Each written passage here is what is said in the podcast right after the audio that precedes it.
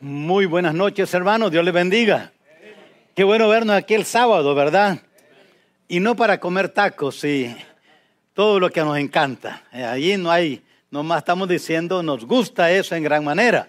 Pero no, hoy no, no fue un día así. Y qué bueno. Quiero primero que nada, hermanos, dar gracias a Dios por esta oportunidad y a que Dios nos da para poder juntos compartir la palabra de Dios. Gracias al pastor que, fíjense ustedes, me dio esta oportunidad. Qué tremendo, qué bendición. No, de veras que es una enorme bendición. Gracias por sus oraciones cuando estuvimos afuera y llegamos bien, gracias a Dios. Pero también, hermanos, quiero sinceramente felicitarles, sinceramente. Saben, la persona más bendecida cuando venimos a la casa de Dios es la persona que viene a la casa de Dios. Es la más bendecida. no, no son los sugieres, no son los diáconos, ni siquiera el pastor. La persona más bendecida cuando venimos a la casa de Dios es los que venimos. ¿Ve? Por eso, cuando no estamos, estamos perdiendo. Cuando no estamos porque no queremos. Pero cuando no estamos, aunque querramos estar, pero estamos enfermos, estamos ocupados en algún viaje que nos mantiene afuera, bueno, no se puede y no se pudo. Entonces, pero cuando podemos estar en la casa de Dios, siempre estemos. Porque cada vez hay bendición. Y saben, hermanos, lo tremendo es que a veces no sabemos cómo fuimos de bendición a otros. Yo creo por eso el cielo va a ser, es un lugar hermoso, indescriptible para nosotros. Pero, porque aunque la escritura nos dice, no la comprendemos, pero en la descripción del cielo, pero en el tribunal de Cristo, yo creo que va a ser una cosa hermosísima, porque vamos a dar cuenta de cosas que no supimos aquí en la tierra. ¿Cómo fuimos de ánimo a alguien hoy que venimos, por ejemplo? No vamos a saberlo hasta el tribunal de Cristo. Porque a veces ni el hermano al hermano, a la persona a quien le fuimos de bendición, no nos dijo. Pero se fue a casa animados o animada o animados porque nos vio a nosotros aquí, por una palabra que le dijimos, a veces nada más por un saludo, solo por eso ya se fue emocionado, alegre, una palabrita que dijimos, ah, ya se, se fue motivado. Por eso, hermanos, qué bendición es. Yo me alegré con los que me dijeron, con los que me decían, a la casa de Jehová iremos. Así es que gracias por ello, hermanos, de veras que sí, qué bendición. Ahora, vamos a ir a Hechos capítulo 11. De, de allí estaremos, estaremos extrayendo la enseñanza de la escritura de esta, en esta serie de tres mensajes. Vamos a tener tres mensajes y va a estar en esta porción que ahora vamos a leer. Hechos capítulo 11. Voy a empezar a leer en el verso 19 hasta el final. Tenga su Biblia abierta porque allí puede ir marcando. Además de eso, va al final del mensaje va a poder llevarlo para estudiar un poco más en su casa, porque vamos a estar viendo si unimos nuestras mentes y corazones para descubrir lo que vamos a estar estudiando el día de mañana, en la mañana y por la noche. Note lo que dice el verso 19. Ahora bien, los que habían sido esparcidos a causa de la persecución que hubo con motivo de Esteban, pasaron hasta Fenicia, Chipre y Antioquía no hablando a nadie la palabra, sino solo a los judíos. En otras palabras, solo testificaban a los judíos. Pero había entre ellos unos varones de Chipre y de Sirene, los cuales cuando entraron en Antioquía hablaron también a los griegos, anunciando el Evangelio del Señor Jesús. Y la mano del Señor estaba con ellos y gran número creyó y se convirtió al Señor. Llegó la noticia de estas cosas a oídos de la iglesia que estaba en Jerusalén y enviaron a Bernabé que fuese hasta Antioquía. Este, cuando llegó y vio la gracia de Dios, se regocijó y exhortó a todos a que con propósito de corazón permaneciesen fieles al Señor. Porque era varón bueno, Bernabé, y lleno del Espíritu Santo y de fe. Y una gran multitud fue agregada al Señor. Después fue Bernabé a Tarso para buscar a Saulo, y hallándole le trajo a Antioquía. Y se congregaron allí todo un año con la iglesia y enseñaron a mucha gente y a los discípulos se les llamó cristianos por primera vez en Antioquía. En aquellos días unos profetas descendieron de Jerusalén a Antioquía y levantándose uno de ellos, llamado Ágabo, daba a entender por el Espíritu que vendría una gran hambre en toda la tierra habitada la cual sucedió en tiempo de Claudio. Entonces los discípulos, cada uno conforme a lo que tenía, determinaron enviar socorro a los hermanos que estaban en Judea, lo cual en efecto hicieron, enviándolo a los ancianos por mano de Bernabé y de Saulo. Oremos, Padre, ayúdanos. Le damos gracias, Señor, por esta enorme bendición. Estar en tu casa siempre es una enorme bendición, especialmente, mi Dios, en estos días, cuando hay tantas señales y evidencias que estamos en víspera de tu segunda venida. Le damos gracias por la oportunidad y la ocasión que hoy nos reúne. Padre mío, así como hemos visto en estos videos y en otros anteriores, que la visión que tú tienes para alcanzar el mundo la sigamos apropiando como iglesia. Y no solamente la apropiemos, sino que la aumentemos. Para que conozcamos no solamente nosotros de tu poder y gracia al proveernos, pero también otros, los misioneros donde están y las personas y los ministerios que ellos hacen. Pedimos tu gracia en esta noche, mi Dios, que tu nombre sea glorificado en Cristo Jesús. Amén. Amén. Allí está, hermanos, en la porción que estamos y que vamos ahora a ver. Cristianos comprometidos, compasivos. Hechos capítulo 11. Tiene como trasfondo, como ustedes pueden ver allí en sus Biblias, dos eventos el capítulo 11, verso 1, empieza diciendo, oyeron los apóstoles y los hermanos que estaban en Judea que también los gentiles habían recibido la palabra de Dios. Esta es, este es un evento. Menciona un evento aquí que tiene que ver con lo que sucedió en Hechos 10, donde el apóstol Pedro llevó el Evangelio por primera vez a los gentiles, a un gentil llamado Cornelio. A eso se refiere esa frase. Está conectando el verso, el capítulo 11 con el capítulo 10. Porque hasta esta hora la iglesia, los redimidos, eran solo judíos. Cornelio fue el primer gentil que se convirtió al Señor y que está registrado en las páginas sagradas del libro de Dios. El segundo evento está en el verso 19, donde empezamos la lectura y estamos ahora estudiando. Ahora bien, los que habían sido esparcidos a causa de la persecución que hubo con motivo de Esteban. Eso tiene que ver con lo que pasó en el capítulo 7 y en el capítulo 8. Está conectando el escritor capítulo 7 y 8 con lo que ahora va a decirnos con lo que va a explicarnos. Y en el verso 26 es donde viene el tema o la serie que queremos ahora presentar.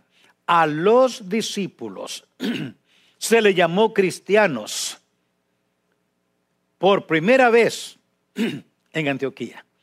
Estamos viendo entonces una, aunque no vamos a estudiar los tres eventos, sin embargo, estamos viendo aquí un evento importante. Primera vez que se oía la palabra cristianos en referencia a los seguidores de Cristo. ¿Por qué le llamaron, por qué le llamaron cristianos? Por primera vez en Antioquía. Porque los seguidores de Jesús eran personas que su comportamiento, sus actividades en la vida, el vocabulario que usaban, su conducta de vida, era muy parecida a la de Jesucristo. No sé si usted alguna vez ha visto a alguien y dice, ¿cómo te pareces tú a fulano? Ya sea por el tamaño, por, por modales, por algo, algo. Dice, mire, tú eres muy parecido a fulano, nada más por lo físico.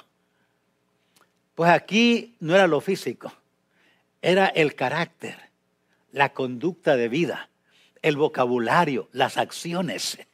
Y dijeron los paganos que habían conocido a Cristo, ¿cómo se parece en esto al Nazareno? ¿Y cómo se llamaba él? Le decían Cristo. Ah, pues estos son cristianos. Como un apodo. ¿Cómo se parece este a, al doctor Chapatín? Ah, pues, doctor Chapatín. Dice, ¿cómo se parece en esto a Cristo? Ah, pues le ponemos de apodo cristianos. Un apodo pero no era, era porque se parecían. Solo tres veces se usa la palabra cristiano en la Biblia. Tres. Esta es la primera vez que se usa. La segunda vez está en Hechos 26, 28. El apóstol Pablo está predicándole, está defendiéndose porque estaba preso, porque lo estaban acusando falsamente los judíos, líderes. Y entonces él presenta el Evangelio al rey Agripa y le y entonces Agripa le dice en Hechos 26, 28, Pablo, por poco me persuades a ser cristiano. ¿Qué es lo que estaba pensando cuando dijo eso?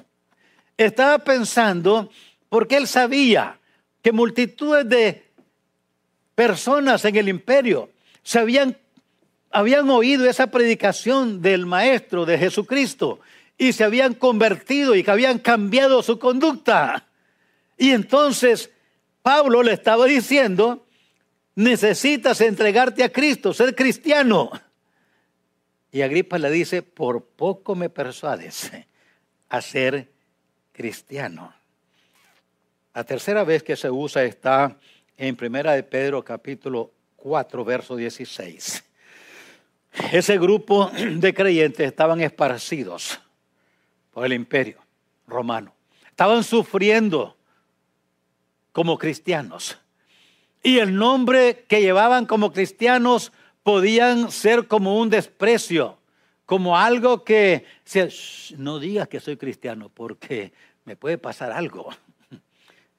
Nos andan persiguiendo, no, no digas, no me digas hermano porque me pueden descubrir. Mejor así nada más, hey Señor, ¿cómo está? Pero no digas cristiano. Y Pedro les escribe les dice, dice allí que si alguno sufre, si alguno padece como cristiano, no se avergüence. Indirectamente está diciendo, hay cristianos, por ser cristiano, sufren no se avergüencen, les da como un ánimo y les dice, recuerden de dónde viene nuestro nombre, nuestro apellido, nuestro apodo que nos pusieron. No se sientan avergonzados, al contrario, alegrense, siéntanse llenos de gozo, de alegría. Así es que si alguno padece como cristiano, no se avergüence, sino glorifique a Dios por ellos. Ahora surge la pregunta, ¿Qué clase de cristianos eran estos? ¿Eran, como decimos, nominales o practicantes? ¿Eran nada más de nombre o de verdad ah, eran practicantes? Bueno, Dios nos dice qué clase de personas, qué clase de cristianos eran. Por ejemplo, Hechos 5:28. Allí están los judíos religiosos que se oponían a Cristo y al cristianismo. Y noten el testimonio que ellos dan en 5.28, hablando de los cristianos. Les dice ellos, no os mandamos estrictamente, no enseñéis en ese nombre. Y note la frase, y ahora habéis llenado a Jerusalén de vuestra doctrina. Habéis llenado Jerusalén de vuestra doctrina. Note otra, otra referencia allí en Hechos 8:4. Dice que, pero los que fueron esparcidos iban por todas partes anunciando el Evangelio. Note otra referencia de esos cristianos. Estamos tratando de contestar, ¿eran nominales o eran practicantes? Porque hoy hay muchos cristianos nominales. Yo no sé si hay más nominales o más practicantes. Usted haga la investigación y, compare. Y así usted sabe, yo creo que hay más nominales y menos practicantes. Note otro testimonio, Hechos 17, 6. Ahí está otro. Dice que hubo un alboroto, todo el capítulo, pero esta es la frase que quiero que lleven en mente y que noten en, su, en, su, en la Biblia, en su Biblia. Estos que trastornan el mundo entero también han venido acá. Estos que trastornan el mundo entero. Entonces, ¿qué piensan? ¿Eran nominales o practicantes? 100% practicantes no fueron porristas los que le dijeron, adelante, no, fueron los enemigos de ellos los que dijeron, ya llenaron al mundo, ya llenaron a Jerusalén con esa doctrina, enemigos. Y usted sabe que nuestros enemigos no hablan bien de nosotros. Pues aquí los enemigos están diciendo, estos son los que han llenado a Jerusalén con esa doctrina. Los enemigos dijeron, estos que han llenado el mundo, han trastornado el mundo entero, también han venido acá.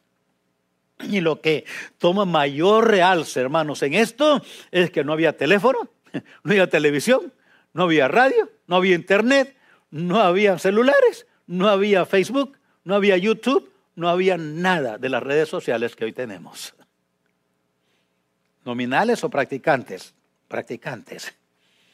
Y no, uno puede, ahora uno se pregunta, pero ¿qué es lo que ellos tenían que hoy? ¿Qué es? ¿Qué es lo que ellos tenían que hoy no se ve mucho en la vida práctica de muchos cristianos? ¿Qué es lo que ellos tenían que, que hoy no se ve mucho? Diríamos el Espíritu Santo. No, nosotros también tenemos el Espíritu Santo. Pues diríamos, la escritura. No, ellos tenían menos escritura que nosotros. Nosotros tenemos más escritura hoy que lo que ellos tenían en ese tiempo. Entonces, ¿qué es lo que ellos tenían? Que nosotros no tenemos. O que falta, o que hay pocos con ella. ¿Qué es? Creo esto, hermanos. Estos cristianos tenían una filosofía de vida, tenían fe en Dios, que resultaba en acciones de las cuales Dios, Dios da testimonio.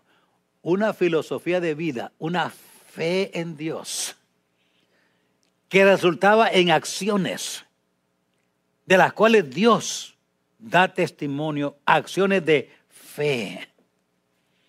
Tenían una, su filosofía de vida era moldeada por fe verdadera.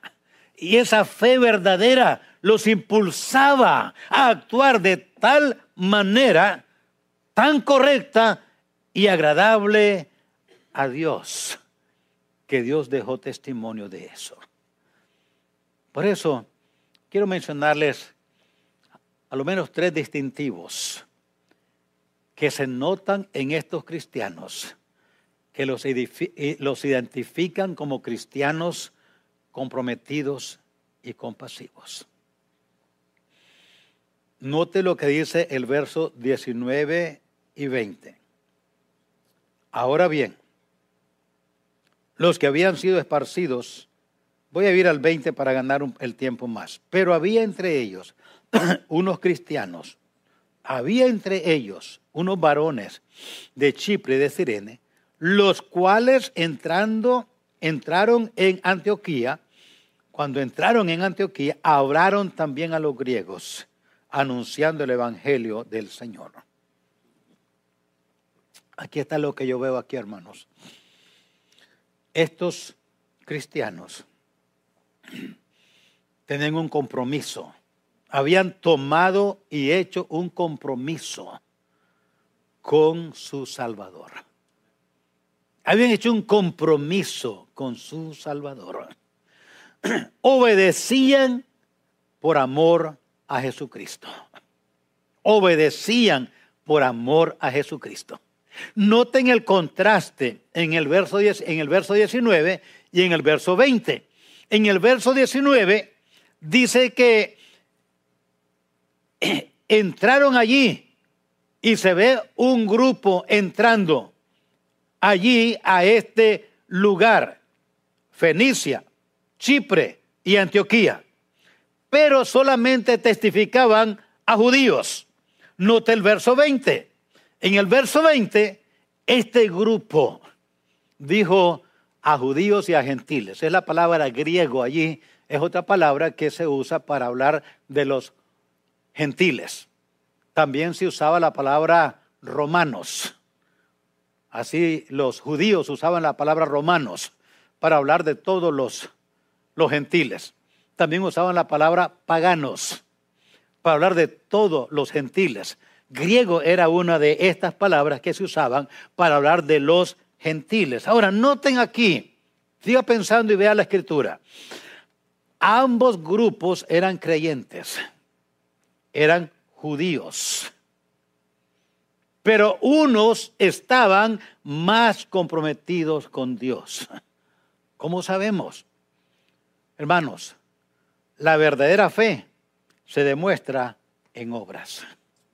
Estamos de acuerdo, ¿verdad?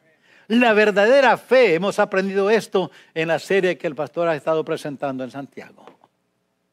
Y Santiago lo aclara, Santiago 2.18 nos dice claramente, algunos dirán, tú tienes fe y yo tengo obras.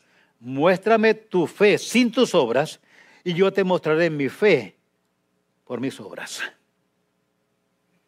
La verdadera fe se muestra por obras. Mire, la efectividad del programa misionero en la iglesia local, en esta iglesia local, dependa y va a depender y siempre ha dependido de los miembros que tienen fe en Dios. Y por eso son cristianos comprometidos. obedecían porque amaban. Hermanos, ¿qué se espera?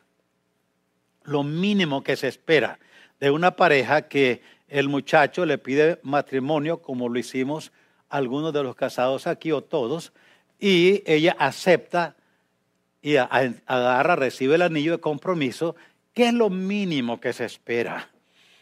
Pues que cumplan la promesa que se hicieron, que él se case con ella y ella con él.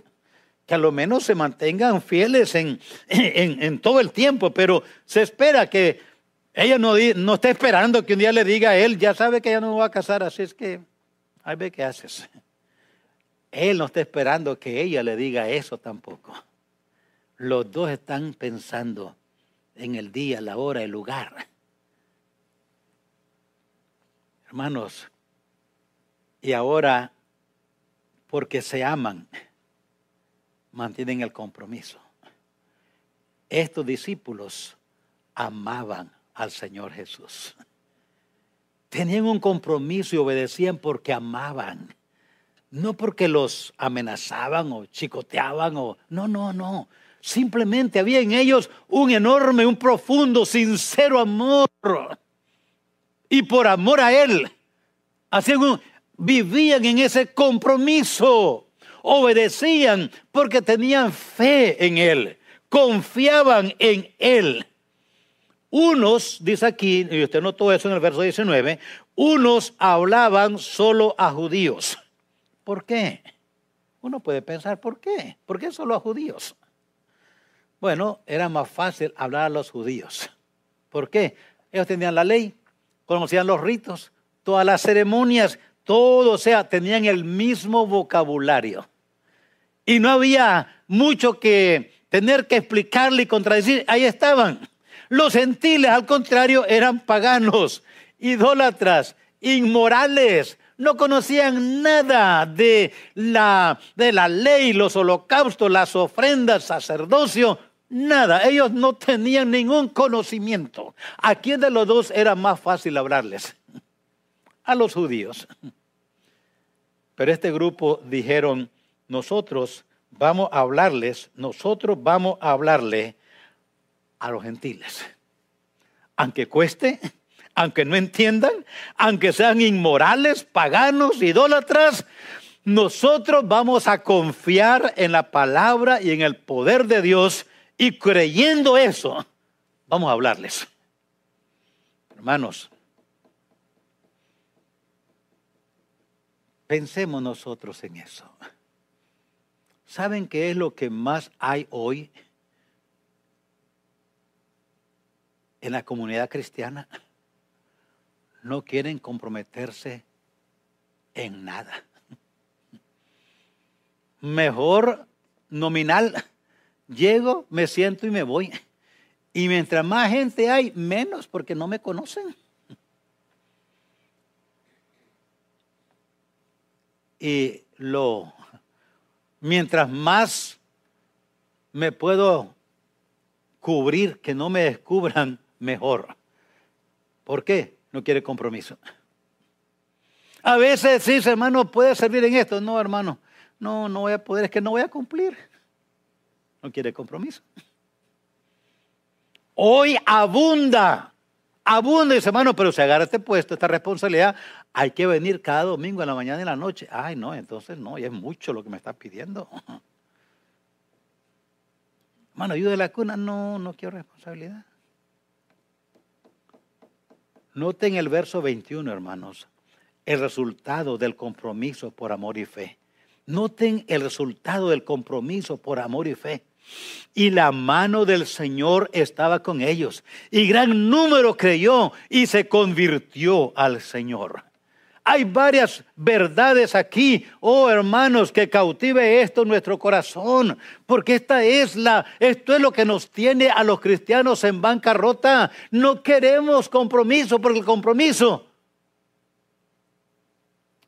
nos compromete. Lógico, ¿verdad? Pero no, damos, no damos cuenta de lo que perdemos. No nos damos cuenta de lo que perdemos. Note aquí lo que pasó. Tenían la aprobación del Señor en lo que hacían. La mano del Señor estaba con ellos. ¿Usted no quiere tener la mano del Señor sobre todo lo que hacemos? ¿La quiere usted? Pues este es parte del resultado del compromiso. A veces oímos parejas y dicen, no, yo, yo mejor no me quiero casar porque es compromiso. Así, vivimos juntos, pero no tenemos compromiso. El día que nos aburramos, pues ella se va yo también. Lo que no saben es cuánta bendición se pierde. Esto es lo que tenemos que tomar en cuenta. Queremos la mano de Dios sobre nosotros. Queremos que Él bendiga nuestra vida, que Él bendiga nuestra, nuestra familia, que Él bendiga nuestro trabajo, que Él nos prospere, que nos, que nos haga caer bien en todas partes y la bendición de Dios esté con nosotros. Pero no queremos compromiso. Está conmigo, ¿verdad? Entendemos, mira ahí el resultado. Tenía la aprobación del Señor en lo que hacían. La mano del Señor estaba con ellos. Y noten, tenía la intervención del Espíritu Santo en su obra. Gran número creyó y se convirtió. ¿Quién trajo convicción sobre esos convertidos? El Espíritu Santo. Así es que, hermanos, usted y yo queremos que el Espíritu Santo se manifieste, ¿no? En nuestra vida diaria. que nos ilumine, que nos guíe, que nos proteja, que nos ilumine, que nos guíe, que sea nuestro, nuestro ayudador. El problema es que queremos irnos por donde, por donde nosotros queremos y el Espíritu no se va allí. Entonces lo entristecemos y lo apagamos. Si somos salvos, lo mora en nosotros. El problema es que o está triste o está apagado. ¿Y por qué no? ¿Qué es lo que lo hace estar así? Bueno, aquí está exactamente lo contrario de, esta, de estos hermanos. estaban comprometidos con Dios, con la obra, porque amaban a Jesucristo, porque confiaban en Él. Y estas dos cosas resultó, o estas dos resultó en que tenían la aprobación del Señor en lo que hacían, tenían la intervención del Espíritu Santo en su obra. Y hermanos, esto sigue siendo igual hoy. Igualito sigue siendo hoy. No hay diferencia. El mismo Dios de ellos es el Dios nuestro. El mismo poder que tenía antes lo tiene ahora. Lo mismo sucede hoy. No más que hay que estar comprometidos porque le amamos y porque confiamos en Él. Note el resultado cuando no hay compromiso por amor y fe. Note allí en el verso 22, 23, 24. Note lo que está sucediendo ahora. Llegó la noticia, dice el verso 22, llegó la noticia de estas cosas a oídos de la iglesia que estaba en Jerusalén. Y enviaron. ¿Quién envió? Y enviaron a Bernabé que fuese a Antioquía. ¿Quién lo envió?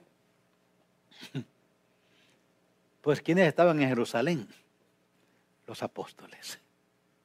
Ahí estaba Juan, ahí estaba Pedro, ahí estaban los demás apóstoles. Y yo no sé por qué la escritura no nos dice por qué no fueron ellos. Primero, Antioquía estaba como a 500 kilómetros de Jerusalén. y no se viajaba en carro ni en avión sino cuando bien iba, iba en barco o en camello. Era difícil, el viaje no estaba fácil. Estaban ocupados, probablemente eran los líderes en la iglesia en Jerusalén. Lo que haya sido, quizás tenían otros asuntos importantes, pero ¿qué era más importante que esto? ¿Llegó la noticia? ¿Cómo llegó? No sabemos. Alguien de los discípulos, alguien de los fue allá a Jerusalén a avisarle, mire, allá en Antioquía está pasando algo que nunca hemos visto. ¿Por qué? ¿Por qué no vamos a ver? Vengan a ver quién llevó la noticia. ¿Quién sabe quién llevó? Pero alguien la llevó. Y los, los apóstoles dijeron que vaya a Bernabé. ¿Y qué sucedió entonces? No hubo motivación en el liderazgo, la verdad, no hubo.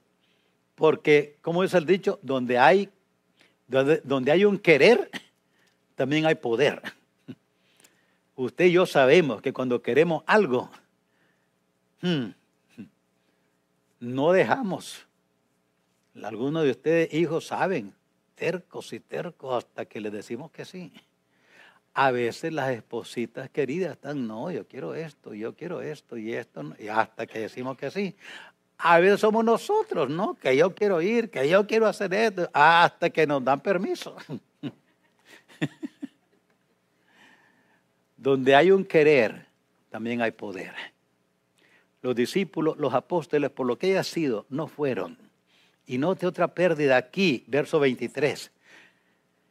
Este, cuando llegó y vio la gracia de Dios, se regocijó y exhortó a todos a que con propósito de corazón permaneciesen fieles al Señor. Note lo que dice. Este cuando llegó y vio la gracia de Dios, ¿qué pasó? Se regocijó, se alegró, se emocionó, le dio una emoción interna que, que le trajo alegría, gozo, contentamiento. Como ahorita en la serie mundial, ¿verdad? Lo que estábamos con Astros, haría aquí, aquí, aquí vamos a agarrar, aquí ganamos. y no ganamos. Pero hay una emoción esperando que algo sucediera en este último inning y no sucedió nada. Perdimos. Este se regocijó. Hermanos, noten la vida espiritual de Bernabé, noten, noten qué persona es.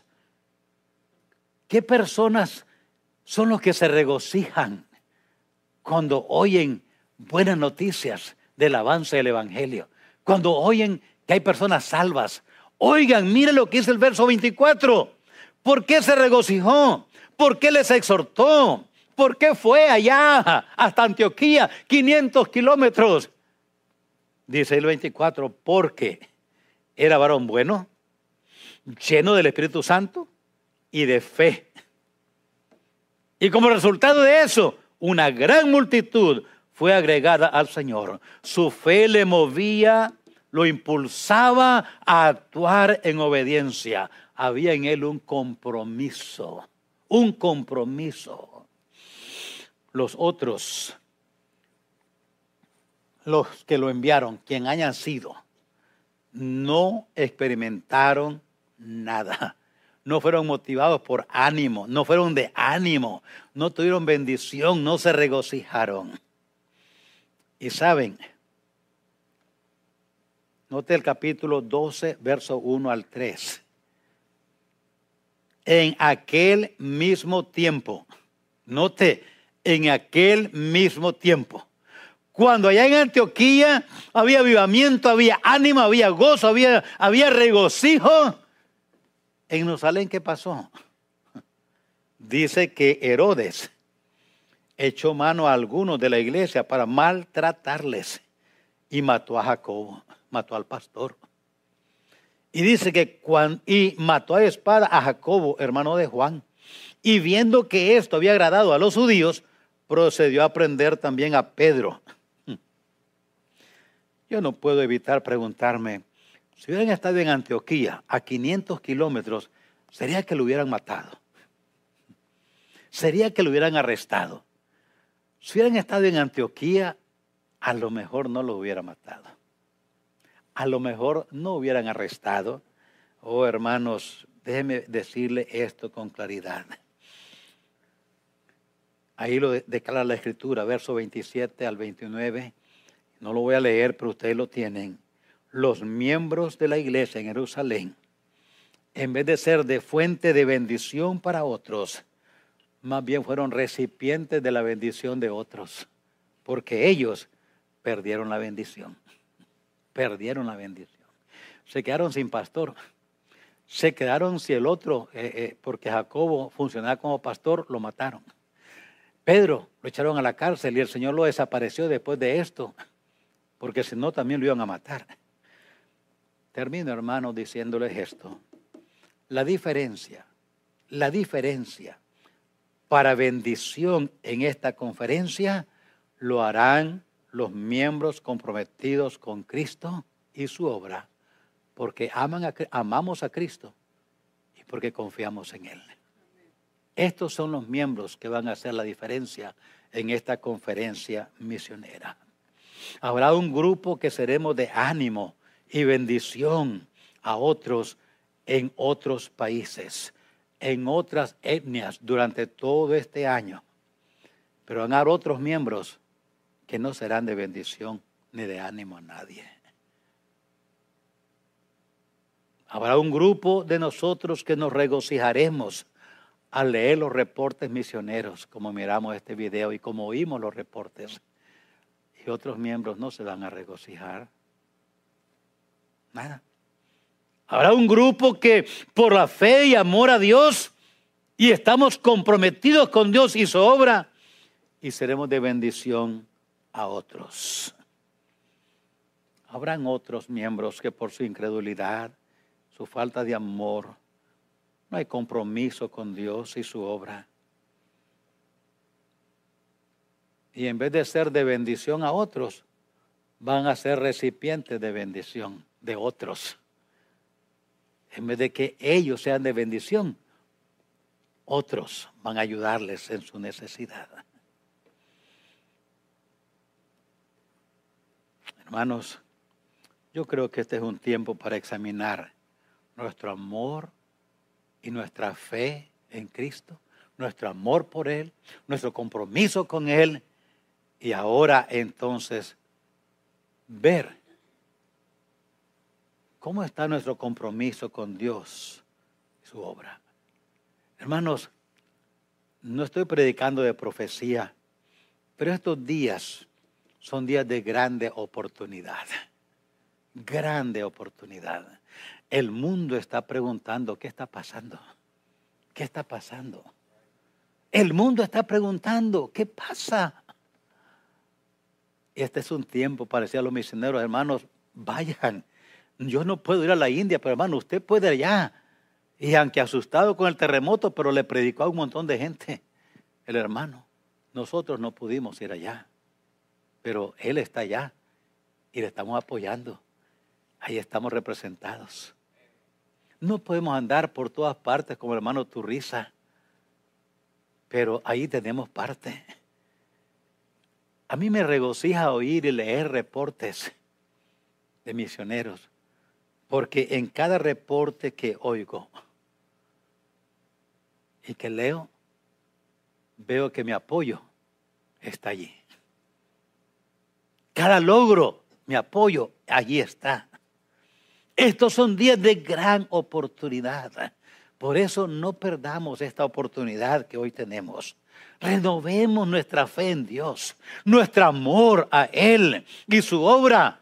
Y entonces vamos a ser cristianos comprometidos con Dios. Y las limitaciones que podamos tener, económicas o de cualquier tipo, Dios va a convertirlas en un medio de bendición. ¿Que nos va a costar? Sí. Yo creo que si Bernabé viviera y le decimos, hermano, ¿cómo te costó llegar a, Antioquía? ¿En cuántos días llegaste? nos va a decir, oiga, mira lo que me pasó aquí, aquí, aquí. ¿Y dónde dormías en el camino? No habían hoteles. ¿A dónde dormiría? ¿Quién sabe? Tal vez en el campo, en alguna piedra, en algún lugar alto porque habían víboras y arañas y alacranes. Hermano, ¿y para comer cómo hiciste? No había restaurante en el camino. ¿Cómo lo hiciste para comer? ¿En cuántos días eh, fuiste caminando en barco, en, en, en cebra, en caballo, en, en camello? ¿Y, cuánto te dolía ir montado en un camello por tres días? Hmm. Piensa usted cuánto cómodo. Es bonito montarse en el camello, nada más para tomar la foto ahí en Egipto, los que van allá y, y ya se bajan. Pero vete 500 kilómetros en un camello. Ay, hermano. ¿Y la comida, Bernabé, cómo la calentaste? A veces me la comí así. ¿Y cómo lo hiciste? ¿No habían ladrones? Ladrones siempre han habido. Aquí, allá y en todas partes. Bernabé nos diría, mira, mira todo lo que me pasó para llegar a Antioquía. Ah, pero cuando llegué a Antioquía, qué alegría, qué regocijo. Hermanos, ¿qué es lo que hoy en día está pasando con la iglesia del siglo XXI? Falta compromiso. ¿Por qué? Porque falta amor a Dios y fe en Dios. Cuando estas dos cosas se combinan en nuestra vida por la obra del Espíritu Santo, vamos a ser una iglesia bendecida, cristianos alegres, contentos, porque cada vez que oigamos un misionero que nos reporta, nos dice esto y esto está pasando, vamos a decir gloria a Dios. ¿Por qué? Porque ahí tengo parte yo. Yo no sé ustedes, pero cuando digo reportes de los misioneros que apoyamos, yo pienso en el tribunal de Cristo. Honestamente yo pienso en el tribunal de Cristo. Porque en ese día vamos a saber todo lo que se logró. Y aquí no supimos. Pero que en ese día el Señor va a decir, porque me amaste y porque confiaste en mí y porque te mantuviste firmes en medio de las escaseces, tú siempre pusiste allí para hacer mi obra, aquí está. Porque dice la Escritura que según haya hecho, sea bueno o sea malo, cuando estaba en la tierra, en el cuerpo. Hermanos, ayer fue Bernabé y los otros que venían de Chipre y de Sirene. Hoy somos nosotros. No sabemos cómo se llamaban los otros, porque habían otros. No sabemos cómo se llamaban. Pero aquí sabemos quiénes somos, dónde vivimos, qué hacemos. Así es que hermano, en esta semana, anime a tus niños a tomar una tarjeta de promesa de fe y dile, hijo, llénala por fe, llénala tú también. Anime a sus jóvenes, a sus hijos que son jóvenes, hijo, prueba tu amor y fe en Dios, llena la tarjeta. ¿Cuánto vas a confiar en Dios? Llena tu tarjeta. Aunque sean pequeños, aunque sean de 3, 4, 5, 7 años, ya van, ya van a la escuela y dijo, esto estamos haciendo por los misioneros. Llena la tarjeta. Dice, pero papi, ¿de dónde voy a agarrar yo? No te preocupes, ten fe en Dios. Y cuando le dé una peseta o 50 centavos o 5 dólares para que compre dulce o coca o lo que sea, hijo, no olvides tu promesa de fe. ¿De dónde la vas a sacar? De los tres pesos que te di para comprar dulce. Ay, papi, pero ahí nomás me dio tres. Pues eso es, saca de allí. Tres símbolos de Trinidad. Sáquela de allí. y hágale entender, hay algo más importante que las cocas. Hay algo más importante que los dulces. Hay algo más importante que juguetes. La obra de Dios. La obra de Dios. Y mañana tu hijo Puede ser que sea un misionero, tu hija, tu hijo, tu nieto, tu nieta. Y no vamos a querer que nosotros, que alguien diga, ahí va este hermano al campo misionero, yo le voy a apoyar. Y Dios va a recordar, ah, cuando este hermano vivía, porque ya está en mi presencia, cómo apoyó la obra misionera. Ahora va su nieto, ahora va su hijo. Ahora le va a proveer a este nieto, a este hijo, porque su papá, su mamá, su abuelito, su abuelita cómo me amaban y cómo confiaban en mí. Dice, hermano, ¿es por obras? Hermanos, Dios preparó buenas obras para que anduviésemos en ellas desde antes que fuéramos salvos. Oremos. Padre, termina la enseñanza. Gracias, Señor. Gracias porque a través de los años nos has bendecido. Somos una iglesia bendecida por ti, Señor. Somos familias bendecidas por ti. Hoy es tiempo, como hemos cantado, de ir y anunciar por todo el mundo las buenas nuevas. No podemos ir, pero podemos ayudar a alguien que está dispuesto a ir. Señor, este hermano que está en el Líbano, honestamente yo no quisiera estar allí en esta situación. Sin embargo, el hermano García, ahí tiene sus hijos, su esposa con él, y están sirviéndote, aunque están cayendo bombas alrededor. Padre mío, ayúdanos nosotros a ver que hay alguien que quiere ir a la India y quiere poner allí a su esposa y sus hijos. Ayúdanos a nosotros a ver que estamos aquí en este país con sus limitaciones, pero mejor que aquellos. Y por amor a ti y por fe en ti, ayúdanos en esta semana a decirte, Señor, aquí está mi amor y mi fe, aquí está reflejada en este compromiso que hago con ti, porque te amo y porque confío en ti. Ayúdanos, oh Señor, ayúdanos. En esta noche, antes de decir amén, ¿por qué no unimos nuestras voces? Tal vez usted dice, pastor, ayúdeme. Ore por mí, yo estoy batallando, esta es una lucha, pero yo quiero estar activo, yo quiero estar participando activamente en el programa misionero de esta iglesia. Ayúdeme a orar, pastor. Que Dios me ayude a mí en mi vida. Ore por mí. ¿Hay alguna mano? Allá una, dos, tres. Gloria a Dios, gloria a Dios, gloria a Dios, gloria a Dios. Amén, amén, amén. Gloria a Dios. Padre, tú has visto las manos aún y los corazones mejor que nosotros. Tú sabes aquellos, Señor, que aunque no levantaron tal vez sus manos, sus corazones están allí palpitando, pensando y luchando porque hay un enemigo que no quiere ver tu obra avanzar. Pero gracias te damos a ti, que mayor es el que está en nosotros que el que está en el mundo. Ayúdanos pues en esta semana, en este fin de semana, a hacer una diferencia en el mundo entero, porque te amamos y porque confiamos en ti. Bendice, Señor, las manos que han sido levantados, estimula esos corazones y nos ayudes a amarte y así poder cantar con el himnólogo. Yo quisiera hablarte del amor de Cristo, pues en Él hay un amigo fuerte y fiel. Por su gracia transformó mi vida entera y lo que ahora soy lo debo a Él. Señor, yo quiero que otros oigan esta historia. ayúdanos a llegar allá. Te lo ruego por tus hijos aquí presentes en Cristo Jesús. Amén. Amén. Hermano, mañana hablaremos del segundo distintivo. Búsquelo, está allí mismo. A ver si lo hallamos y llegamos a la misma conclusión. Esa es la tarea para mañana. Dios les bendiga.